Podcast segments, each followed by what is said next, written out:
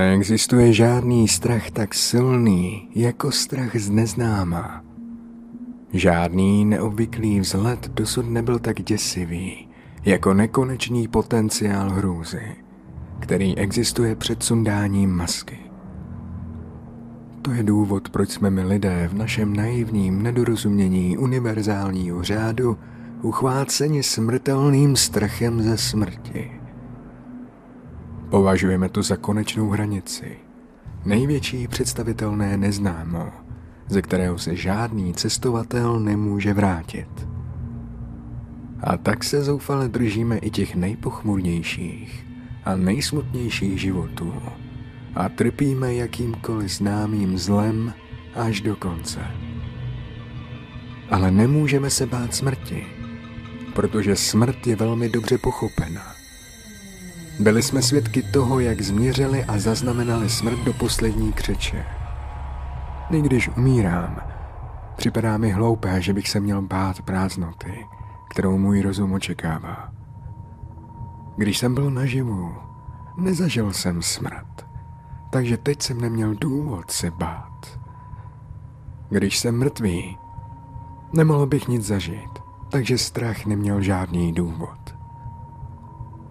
Tato myšlenka mi přinesla velké pohodlí, když jsem cítil poslední nevyrovnaný boj svého srdce proti nevyhnutelnému závěru, ke kterému jsem se přiblížil.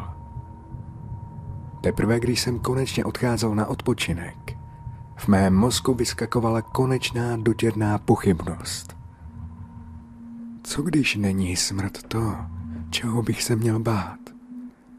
Co když jsem úplně mimo? A tak jsem ustaraně proklouzl za smrtelné porozumění a vstoupil do světa tak opuštěného rozumem, jako jsem teď byl opuštěn životem. Pořád jsem byl v nemocničním pokoji, ale zhon zdravotních sester a pípacích strojů ztratili svou neprůhlednost. Jako bych byl pohlcován rychle klesajícím mrakem. Vypadalo to, jako by každý zvuk byl ozvěnou toho, co kdysi byl i každý pohled a odraz. S každým dalším okamžikem se svět stal méně skutečným. Ale všechny ty pohledy a zvuky, všechno to bytí, prostě nezmizely. Proměnili se v postavu vedle mě. Čím méně skutečný byl můj pokoj, tím reálnější byla postava až dokud neexistovala v tak ostré realitě, že se nic kromě ní nezdálo vůbec reálné. Její pláž byl černý.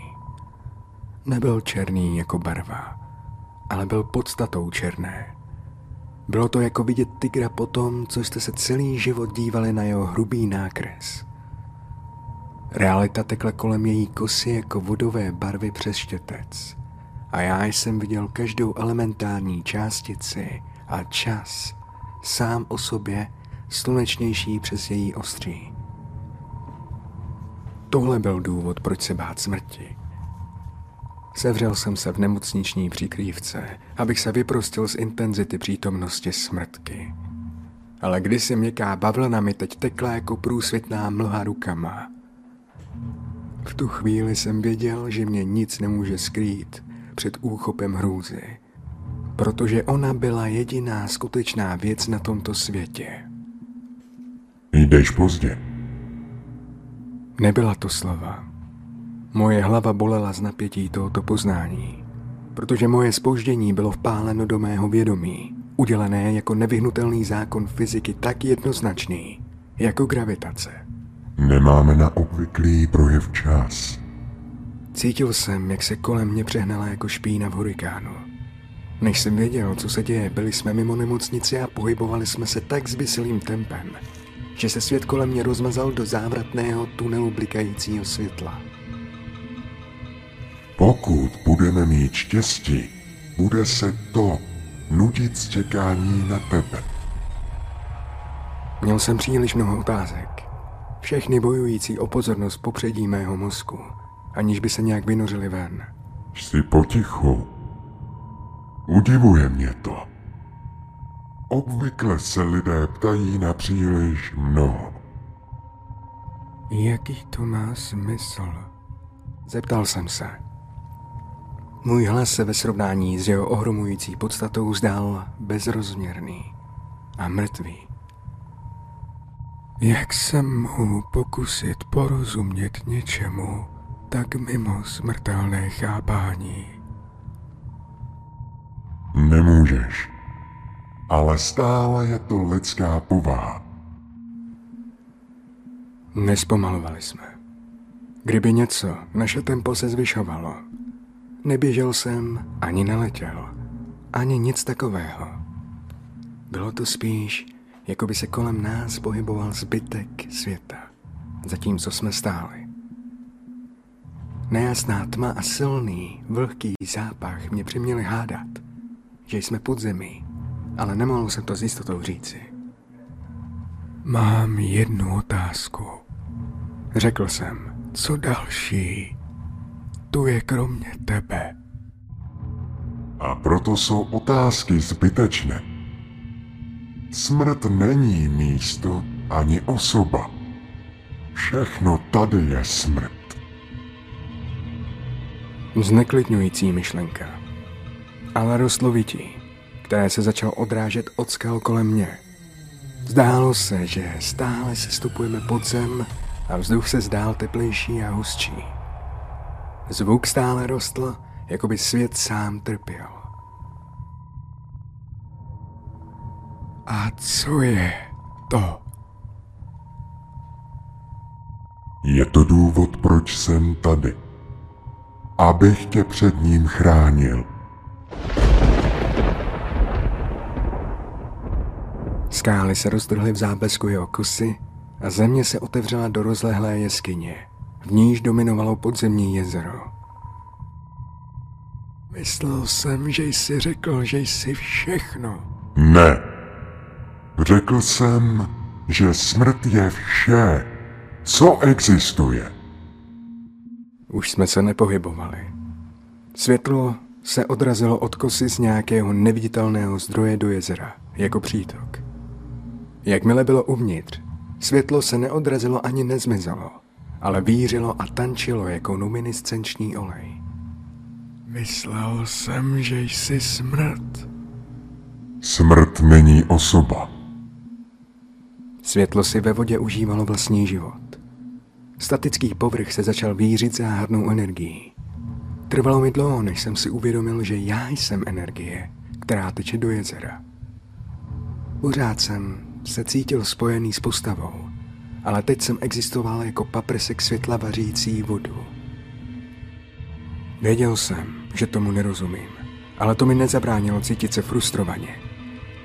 Pokud je smrt vše, co je, tak co je to? Co na mě čekalo? Voda se kolem mě prolévala a já jsem nemohl mluvit, i když jsem se i tak nějak nadechl. Už je tu. Něco bylo ve vodě kolem mě. Ruce mě popadly za nohy a začaly mě táhnout dolů. Byl jsem ohromen, když jsem zjistil, že mám znovu končetiny. Cítil jsem se zvláštně. Bylo to téměř, jako by to tělo nebylo moje vlastní. Z kosy vyletělo světlo. Pak znovu. Ruce se uvolnily a vytí se znovu zvedlo. Smrt s něčím bojovala. I když jsem to nemohl pochopit, viděl jsem jen šílené cákání vody. Vytí zintenzivnělo a výkřiky způsobily, že voda kolem mě se cukala a stahovala se jako živá tekutina. Sekala to smrt. Byl jsem v bezpečí. Začal jsem zkoumat své nové tělo ve vodě, ale právě v okamžiku, kdy jsem si myslel, že začínám ovládat ruce, mě ještě jednou sevřeli. Stahovali mě dolů a marně jsem bojoval proti neúprostnému sevření. Co je to? Pokusil jsem se křičet na dusivou tekutinu. Co se děje? Ale už jsem nemohl cítit přítomnost smrtky. To teplo bylo nesnesitelné, ale chladné hloubky, do kterých mě ruce táhly, byly ještě horší. Všiml jsem si oslepujícího světla na dně jezera I když jsem se snažil, ruce mě neúprosně táhly kupředu. Omlouvám se. Nemohl jsem to porazit. Ale příště to zkusíme znovu. Tlak, teplo, hluk. Ruce mě táhly do oslepujícího světla. Zavřel jsem oči a křičel. Byl jsem teď osvobozený od vody, ale jen jsem křičel. Nemohl jsem se odvážit podívat se na to, co kolem mě drželo. Ať už to bylo cokoliv, ani smrtka to nedokázala porazit. Pak promluvila slova. Skutečná lidská slova ze skutečných lidských úst. Moje smysly byly tak rozrušené, že jsem je nemohl pochopit. Ale myslím, že to bylo něco jako... Gratulujeme! Je to zdravý chlapeček.